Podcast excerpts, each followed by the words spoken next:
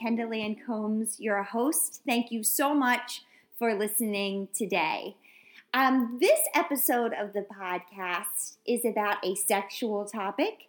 I will be discussing um, if porn can be an addiction uh, with Sari Cooper, who is the director uh, for the Center for Love and Sex in New York City. So, this might be an episode that you listen to uh, with your headphones and not at full blast when you're on a walk, or maybe you don't feel comfortable uh, listening to it with your kids in the car. Um, anyway, coming right up, Sari Cooper tells us can pornography be an addiction?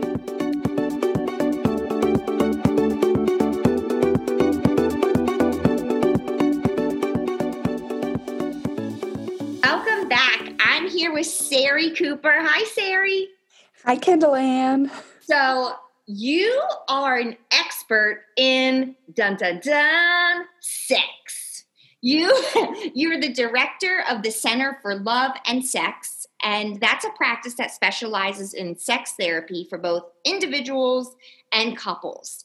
Can you kind of explain your journey about how you ended up being a sex expert and what happens in your practice? What are you what are you guiding couples and individuals through?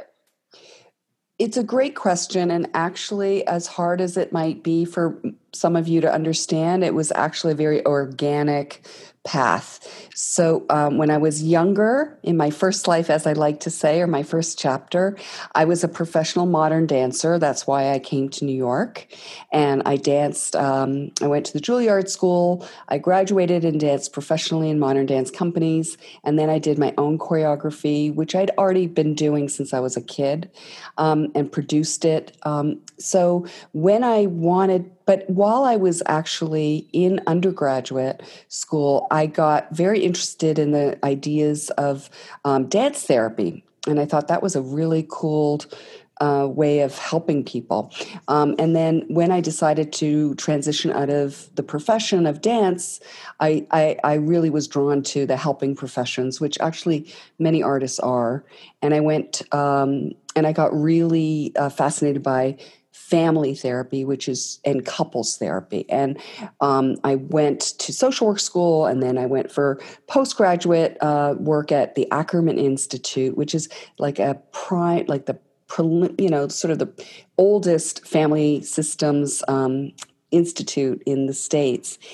And I loved working with couples.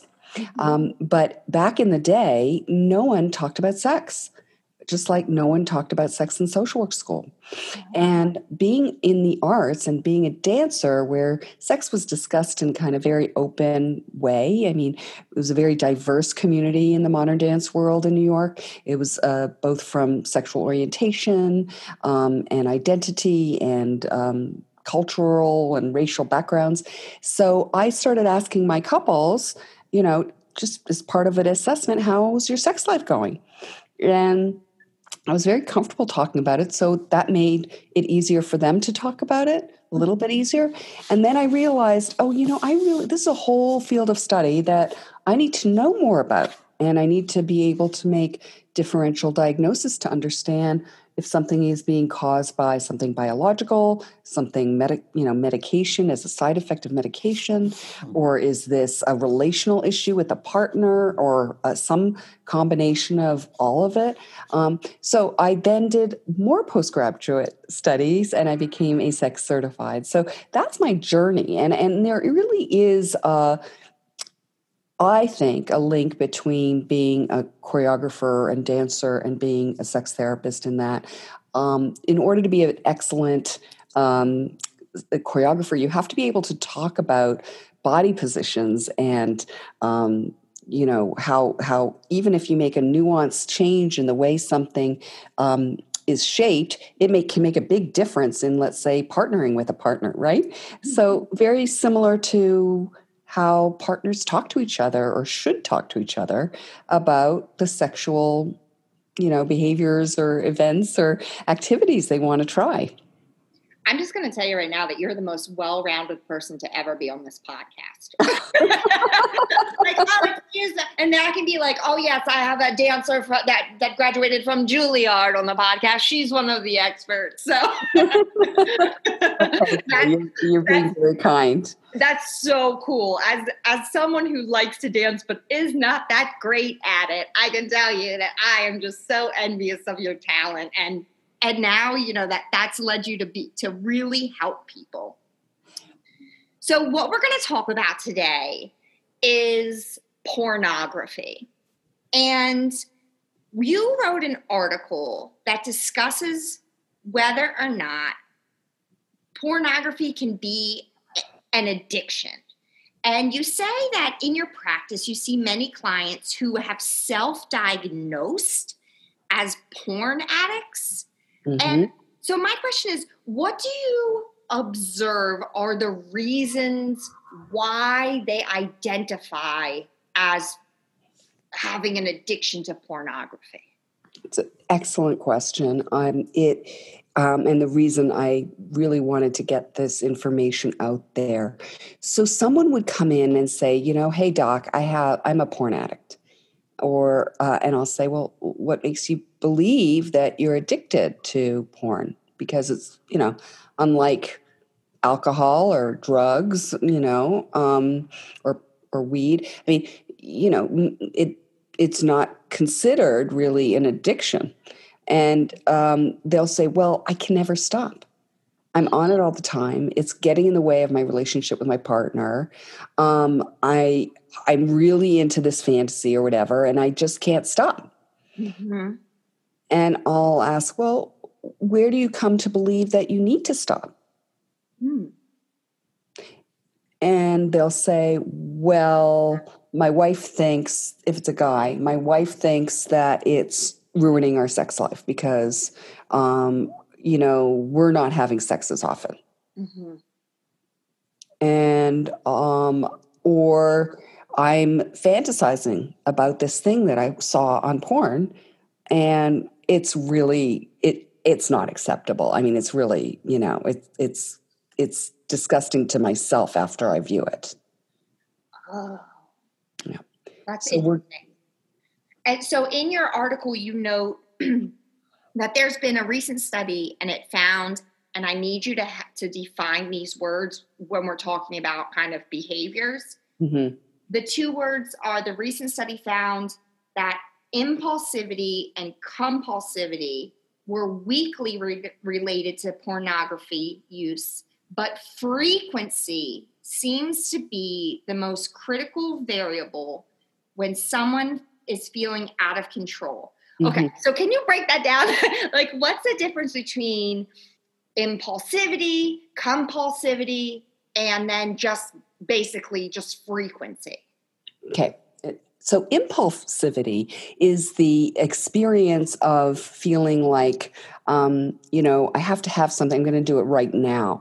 Um, it, it's uh, frequently associated with like people who have ADHD, for example, um, where they have a very like low threshold of inhibition hmm. um, and just have ideas or, you know, uh, desires, and they just go, oh, I'm going to do it and so without thinking necessarily of the consequences. So that just you know is impulsivity. I'm not even I used, about it. I used to be a sixth grade teacher so uh,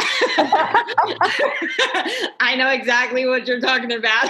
Like i you need it in action. Why didn't you think before you did that? And the kid would be like i don't know. I, that's just what i just did it. I felt like i should do it so i did it. Right right. So it goes with certain um, um, de- psychological development right? You know mid, mid, you know uh, middle school is a good example.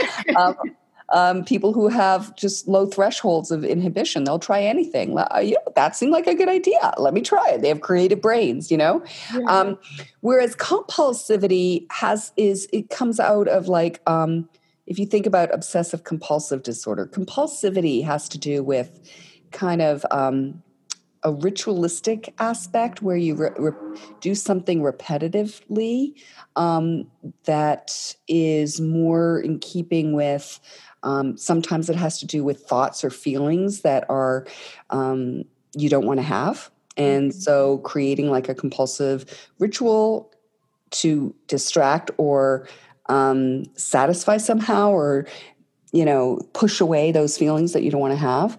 Mhm. So that's different. And that, and, and that, so that's where people say, well, it's compulsive. And I'll say, well, you know, there are a series of questions I ask people to sort of help them define what it is, you know, or how frequent they're doing it, how long, and the quality of their going online um, to understand. Well, is it really compulsive, Mhm. and how is it interfering? Those are all questions that people don't necessarily ask themselves. Mhm. Um, and then the last thing that you're bringing up is frequency, right? Um, so feeling out of control is different than being out of control.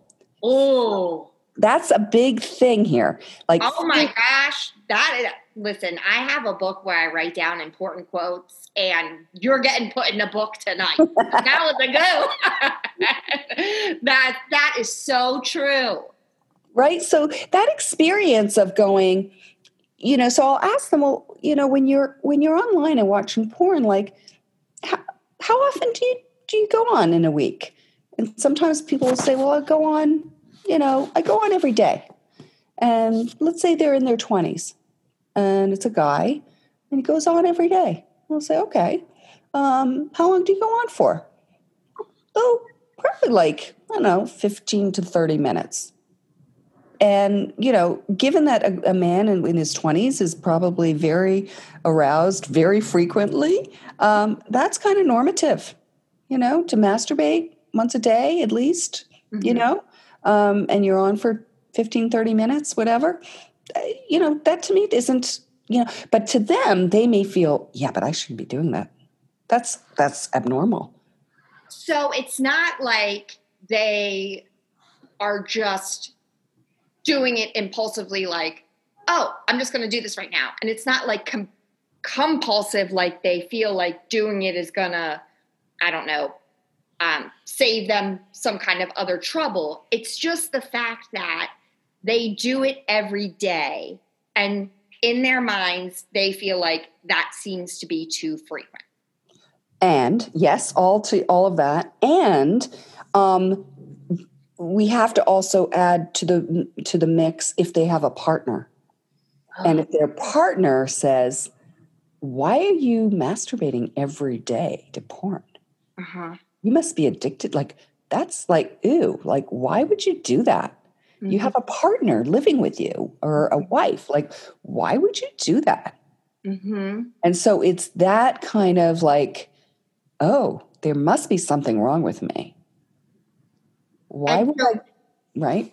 so that that goes right into how what you have found is that a lot of people who self-identify as addicted to porn they do it because they have a sense of shame That is one of the sort of um, variables that a lot of people don't look at. That it's very important. Now, eh, by the way, I'm not. I'm also saying there are people uh, who are dysregulated with their porn consumption. So there are people who, um, sort of like people who are dysregulated by using video games, um, can go deep down a rabbit hole of uh, porn use where they're going um, watching porn for hours out of the day, and it impacts their ability to either, you know, um, do their schoolwork if they're in, you know, college or if they're in um, a job and it's it, or they have responsibilities in the home and they have you know a partner and children and and they're you know it's taking them away from the life that they've created or and the responsibilities that they have. Yeah. That's a different very different feeling and experience. That's different than you watch porn and you masturbate and then someone you're that you're in a relationship with for whatever reason adds a makes you feel shameful of of doing that. Right. And Those it's not, it's not only a partner that might make you feel ashamed right? Yeah people oh don't worry we'll get into that all right okay good good so my next question that, that and this was like so interesting to me. You write that some use porn as an unconscious expression of anger, freedom, revenge, and liberation. Can you speak a little bit to, to what you mean by that? Right. So people um, don't realize that um, what they're sometimes um, what they're watching, when they're watching, um, who they're watching is um, an expression and has meaning in and of itself. Um, be, uh, you know, they they grow up just watching it. They don't understand where it's coming from. So, for example, if someone's in a relationship with a partner who makes them feel like they can't speak their um, their truth that they can't really express themselves uh, openly about either what they want in the bedroom with them mm-hmm. or even about just general things around the house if you will. And they feel um, and this is sort of a pattern they've had since childhood for a variety of reasons. Maybe they grew up in a traumatic household. Maybe they just felt like um, you know they were not you know children were supposed to be seen and not heard. But so you know when they feel anger and annoyance that they're being ignored and not heard and not tended to at times um, they may go off and, and and do this thing that's purely for their own enjoyment and um, private. It's private. It's their own space that they can sort of um, go go into and and enjoy themselves and have pleasure. And maybe this was a, let's say a man who as a kid you know the only way they could like enjoy themselves was to ha- you know retreat to their room and read a book uh, that was about fantasy as a way of mm-hmm. escaping what was going on in the child in the family you know so that's kind of um you know maybe rage or anger um as pa- as far as um freedom and liberation i always sort of think about fantasy as um in the same way that kids you know or have more or artists have access to their imaginations and have permission to just go and play somewhere uh, mm-hmm. that's made up. And so it's extremely liberating to be in a in a place where you can sort of create or uh, find a fantasy that really resonates with you. Mm-hmm. it's, it's almost like a little bit of escapism. Totally. Yeah you also point out that one um, reason why some people self identify as porn addicts is because of cultural shame. Mm. So you yeah. say, unlike diagnosed addictions to substances, porn addi- addiction, which one prescribes to oneself, is more often than not part of an internal conflict with values learned implicitly and explicitly in one's family of origin or lo- or larger culture. Yeah. So, and then you and then you give these really good bullet points about things that people might be struggling with their their internal struggle. Might be something like the quote unquote right way to have sex. Yeah. Yeah. Quote, quote unquote normal masturbation frequency. Mm accepted sexual orientation. Unacceptable fantasies if one identifies as heterosexual. Potential sinful nature of masturbation. We'll talk about that in a minute. And derogatory views of a person paying for pornography. So walk walk me through how this kind of cultural shame then maybe would make someone who who does watch porn and masturbate to porn feel like it's a problem. Yeah it's it's it's so endemic to the american culture for sure. And then um, within the american culture and then beyond the the the, taboos and myths we learn about um, from a very young age. And so uh, you know for example well uh, if if you know, I've had clients who talk about when they were, you know, girls in their particular culture, like um, who would, you know, pleasure themselves when they were little girls, even just touching themselves in their in their vulva area, and they were smacked by the the the parent or grandparent saying that's dirty, that's disgusting. Oh my gosh.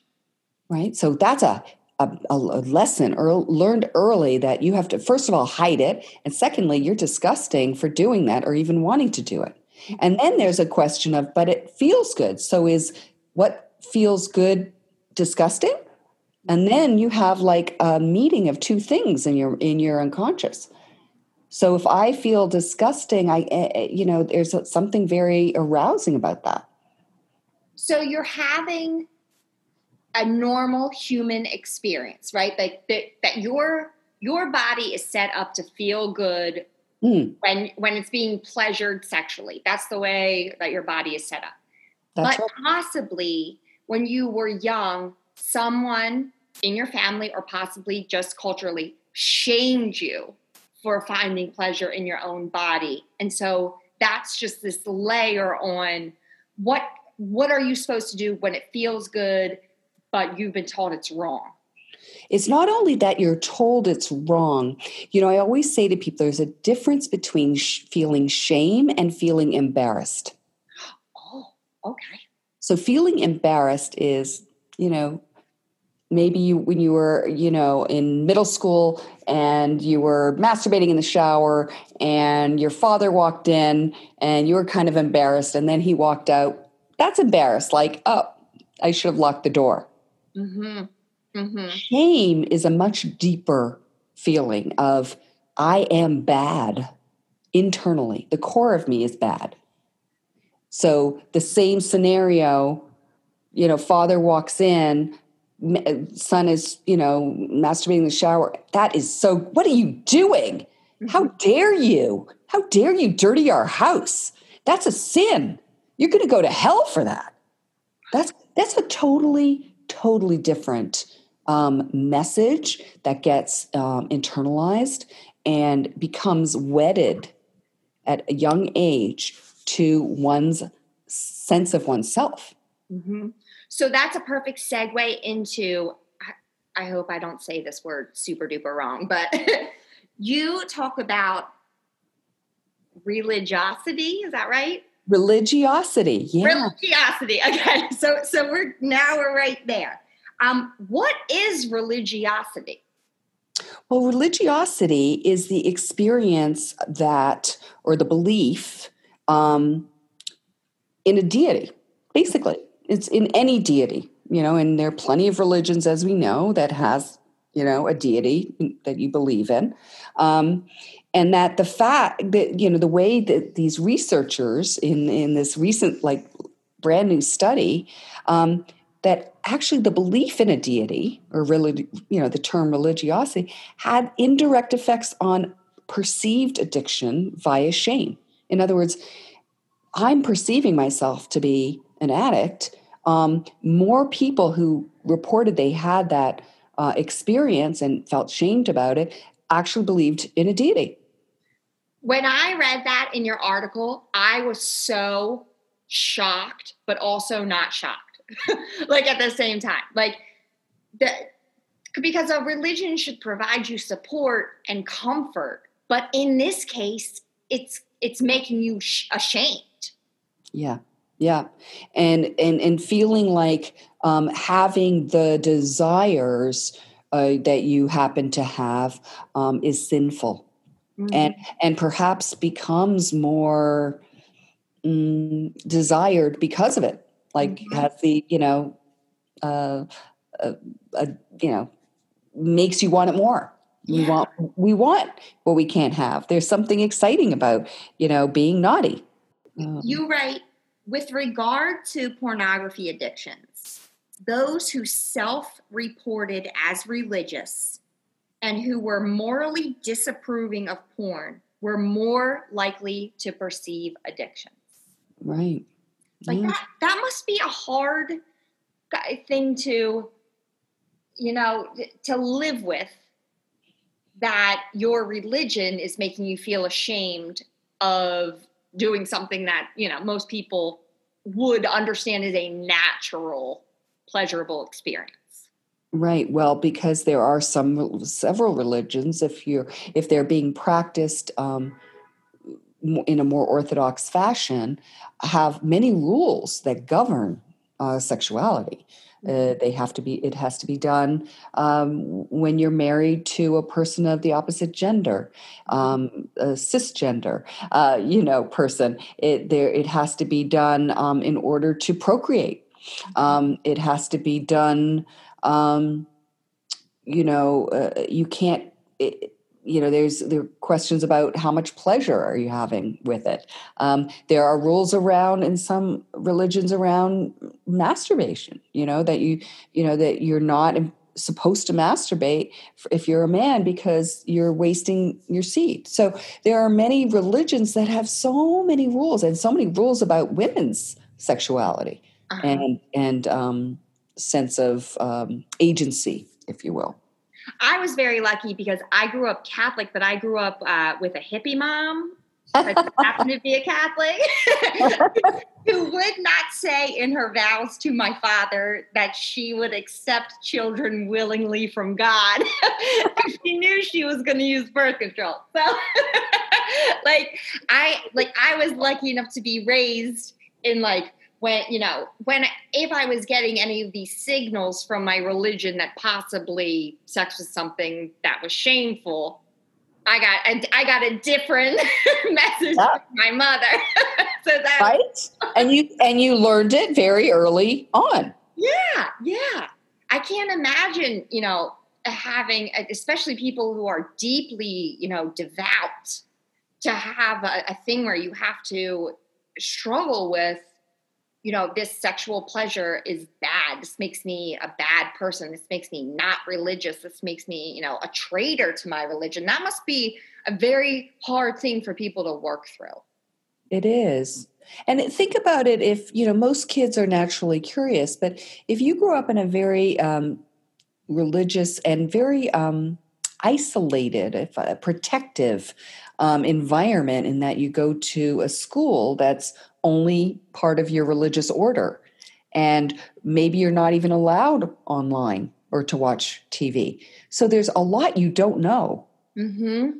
And That's then you're naturally curious. And then suddenly, you know, someone, you, you know, from outside of this community, maybe, or someone who, within the community shows you something that there's this whole other world out there. And you, your, your mind is literally blown like, oh my God Mm-hmm. And that looks so exciting and natural. or, well, you don't know it's natural. What you know is that you're aroused, right? Mm-hmm. And you mm-hmm. know that it's alluring and seductive and interesting and exciting. Mm-hmm. But you don't know what you know. It's you know it's not allowed, and that you've been told you're not supposed to see this stuff and then you figure out well why? It must be really it you know first of all it's sinful. Why is it sinful? Well because i was told but taught by my religion from a very young age that i shouldn't be looking at this stuff because it's disgusting. Mm-hmm. and then we have this whole kind of push from the self-help industry that's almost exploited the idea of porn as an addiction in order to make money? Wow, it's it's big. I mean, um, the term even sex addiction has been around now for almost thirty years. Can you can, uh, you can you break down like what does it mean to be a sex addict? Well, first of all, it hasn't even been passed as a diagnosis because it hasn't there hasn't been enough research to be to qualify it as a, a disorder in the really? Yeah, and the DSM 5. That's shocking to me because it's just so as a culture we've just accepted that some people are addicted to sex and it's a it's a thing. Yeah. Well, it, there's a lot of um, there's a, a, lot of energy behind that model. How about that? You know. Mm-hmm. So um, there there is a new diagnosis in the um, what's called the ICD or the International Classification of Disease um, but I, I, I, do think there's a lot more research that needs to be added. And um, you can't just take someone's, you know, someone comes in and goes, oh, I'm, uh, I'm, uh, I'm bipolar. Well, how do you know you're bipolar? You know, well, I, I just think I am because sometimes I have a lot of energy. Well, that's not a diagnosis. You're not going to just say, oh, yeah, yeah, you have bipolar disorder. No, there are criteria to meet in order to have a diagnosis and a disorder. Um, are some people, um, well, I'll go back to your question. Yes, there's been a lot of um, written about the fact that if you use porn, um, there's something it's going to inhibit you and cause you to lose your erections. And actually, there are a lot of young men who come in and say, you know, I'm going on, I'm going on a on a a diet. You know, I'm going to cut out just like you have a clean January. I'm going to cut out porn completely because I'm thinking that maybe it'll bring my desire back for my partner. An example would be a guy, a young man who comes in and says, you know, um, I think in order for me to really have a better relationship with my girlfriend, I'm going to stop using porn. Mm-hmm. Because he's he and or she have identified that, you know, it's the porn that's making him not want to have sex with her.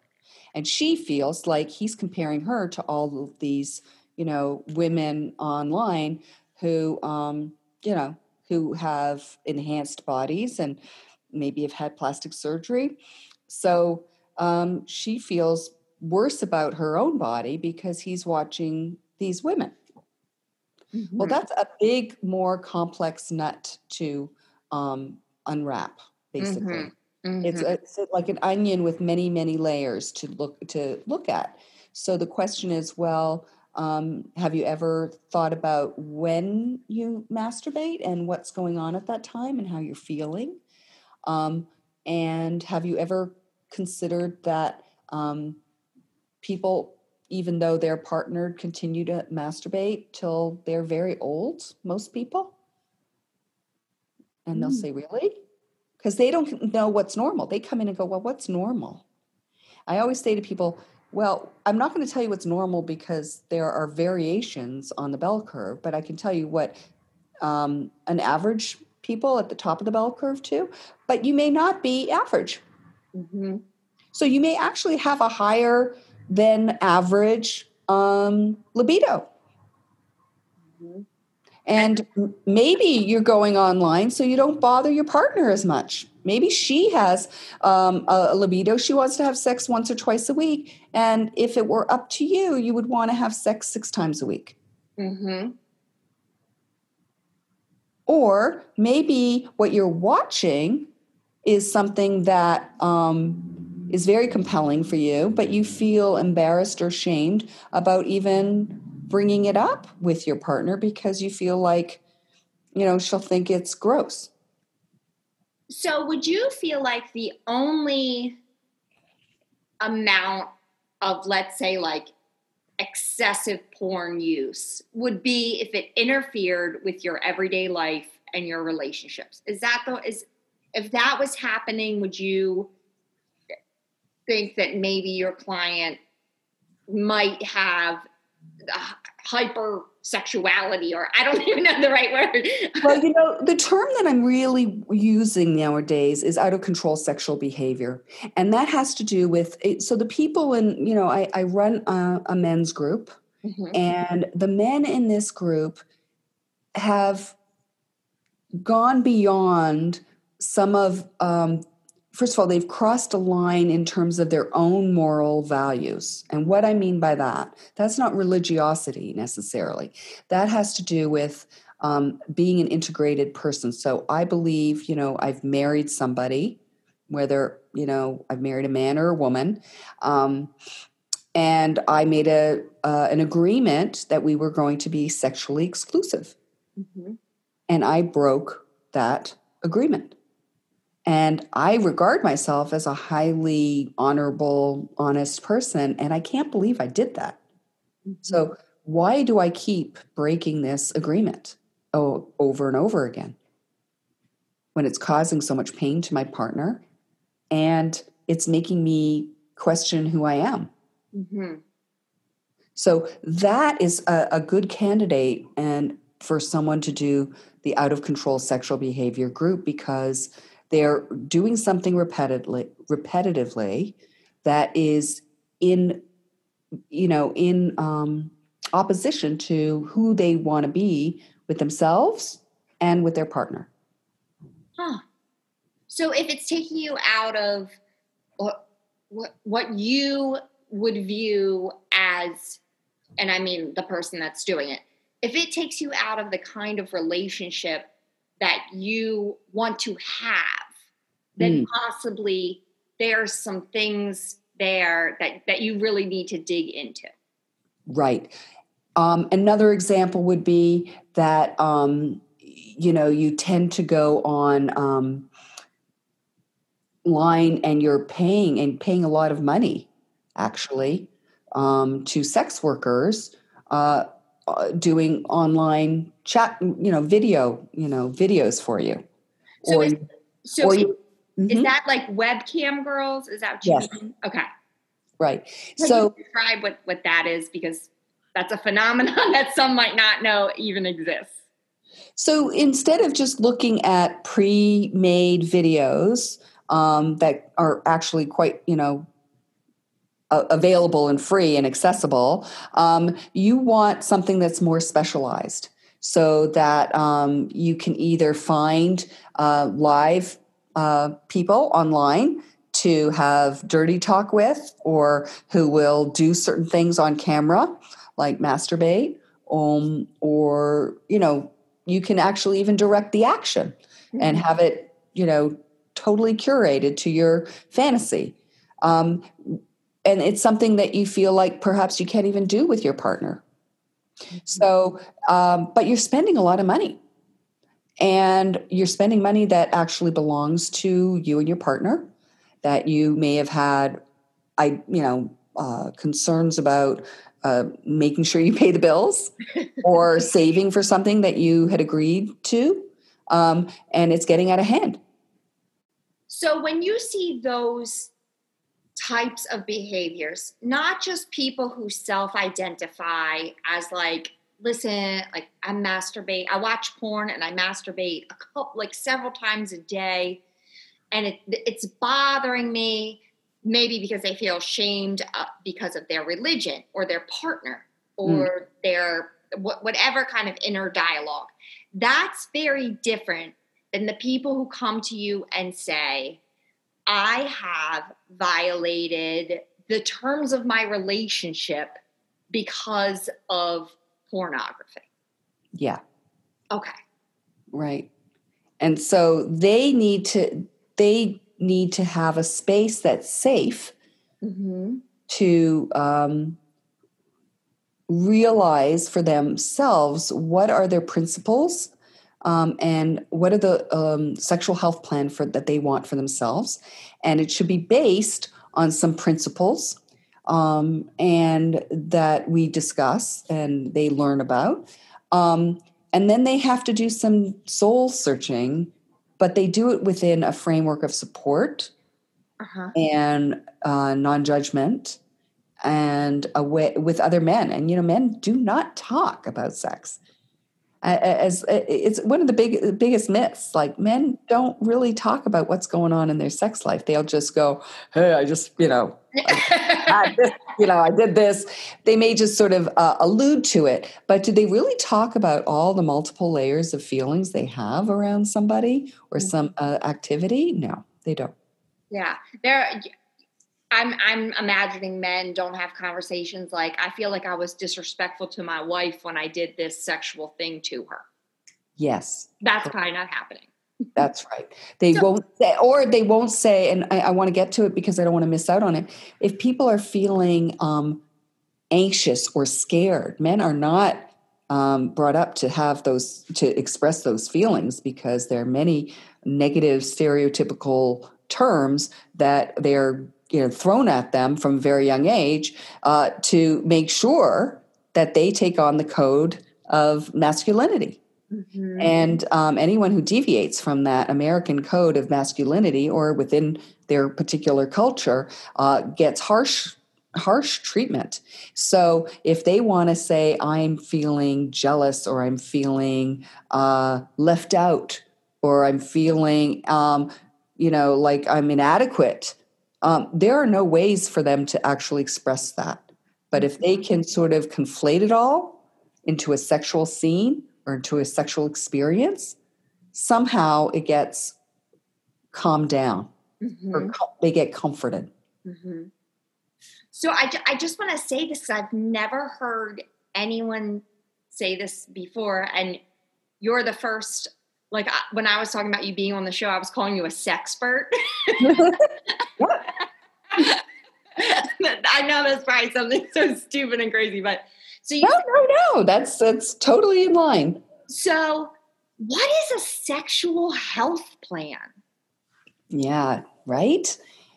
So, so a sexual health plan incorporates um, the principles of sexual health that you're taking care of yourself, you're taking care of those around you, medically, um, uh, mental health wise, uh, STI wise, uh, pregnancy wise, consensually, uh, all of those principles um, that you're going to, um, so you can feel more integrated and aligned, right? So I'm not going to do anything that, let's say, um, breaks my vows of sexual exclusivity with my partner.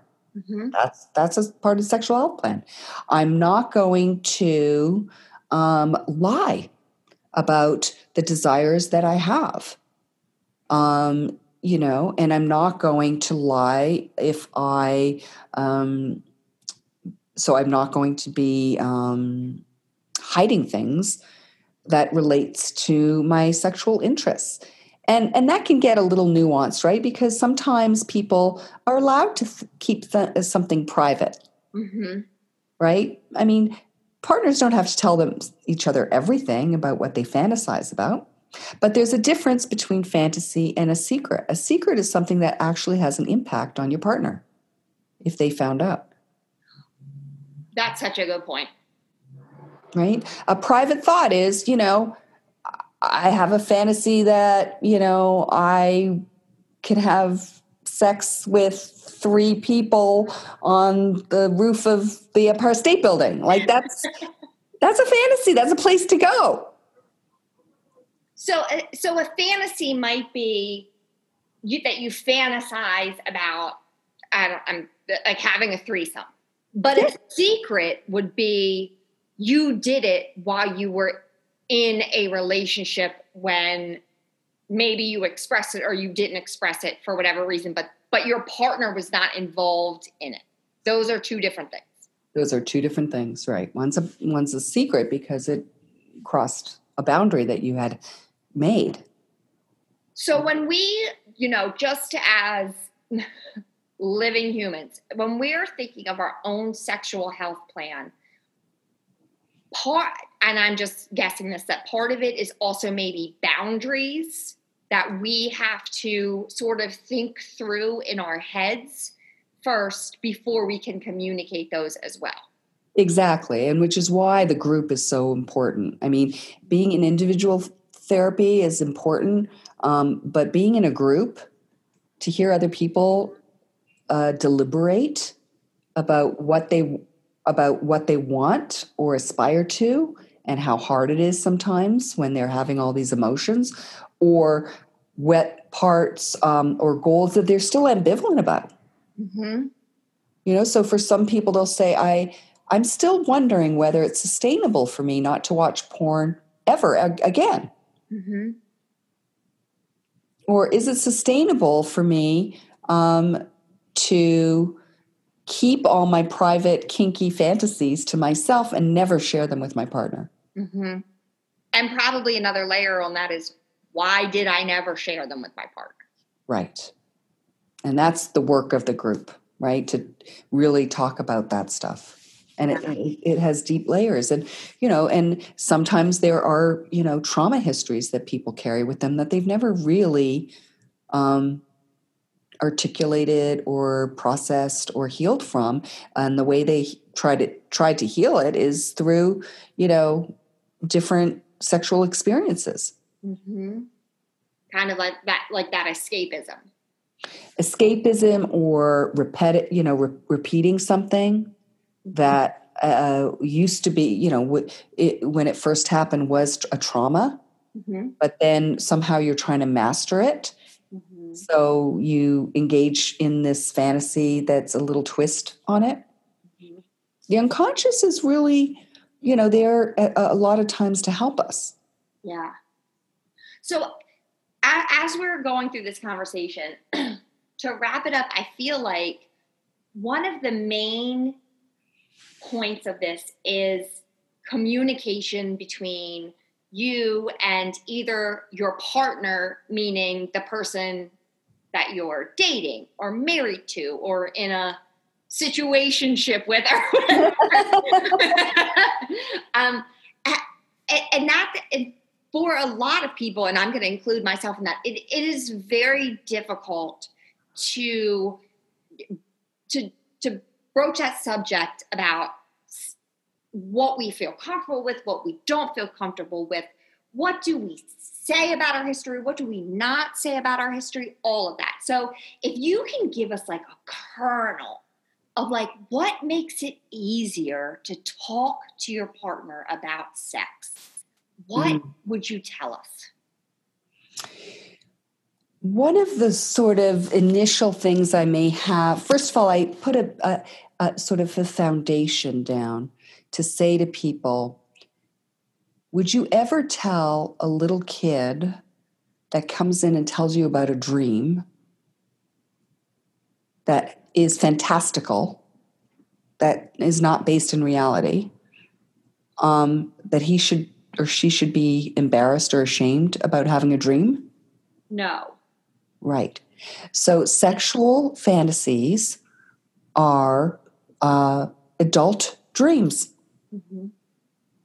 And uh, they're a way for the unconscious to mix all sorts of concoctions of our feelings, fears, wants, taboos, um, all in a new, you know, uh, little new concoction, a new recipe each time. That's how amazing our minds are. True. So that's the foundation. And then what I would say is um, I, I would like to share some part of me with you. Mm-hmm. And, um, but I really have to trust that you're not going to have a critical statement, that you're not going to crinkle your nose and make, you know, or make a joke about it, uh, because it's a very deep personal part of me um, and so I need to trust before I share that with you that um, you're going to just hear me out. And whether you uh, are into it or not, just listen. Mm-hmm. And, and then on the other side, when someone opens themselves up to be vulnerable about whatever kind of you know sexual communication they want to give to you like you should you should not judge them on um, that because it's it's difficult for one human to tell another something about their sexuality. Yes, and it's difficult when you've had a lifetime of people telling you, "Don't talk about this." yeah. so it's going against everything you've learned from, you know, you know, your earliest stages. So, um, so partner B, who's the listener, has to say, I got it. And mm-hmm. I will not make a comment. I will not judge you. Um, and I will try to be as curious as possible about it. And that doesn't necessarily mean that you are agreeing to do whatever your partner is communicating to you. Exactly. You are providing the space for them to say. Yeah, right. Curiosity does not mean agreement. Uh, another thing to put in my freaking book tonight. Killing it. right. I, I think that that I think that that's a that's a great thing for also when you're the one that's communicating that that it's all right for someone to be curious, but it doesn't necessarily mean that they are going to go along with whatever you are communicating. That's right. And so for partner A has to know that. Mm-hmm. That sometimes your wishes will be disappointed. Mm-hmm. Know that your partner may not actually be is into what you're into. Your partner may not be willing to try something that really turns you on, um, but they'll they'll understand that you're different. Mm-hmm. Well, this was absolutely fascinating. Thank you so much for coming on. And anytime you want to come back here and talk about sex, come on. You're always welcome. Thank you. You asked excellent questions, Kimberly. And, and you've got a peek into how fascinating the sex therapy world really is. It's it's always just awesome and fascinating and interesting. It really is so interesting and it's it's just amazing to me about, you know, like when I think about how much I don't know. that's one of the things that, that I definitely need to read up on more about, you know, human sexuality and all of it because it is a fascinating field. And thankfully, we have people like you, our best sexperts, to mm-hmm. guide us all through it and make sense of it. Well, thank you so much. And um, I'm actually doing a countdown to V Day 2021 on um, my Instagram. So you can check it out at, uh, at Sari Cooper Sex Esteem. And um, there are actually some discounts provided for some sex toys for those of you still shopping for Valentine's Day. All right. Well, I'll definitely put a link on there because some of us need. Some of us are single in the pandemic, all right? Thank you so much for coming on. Thank you for having me.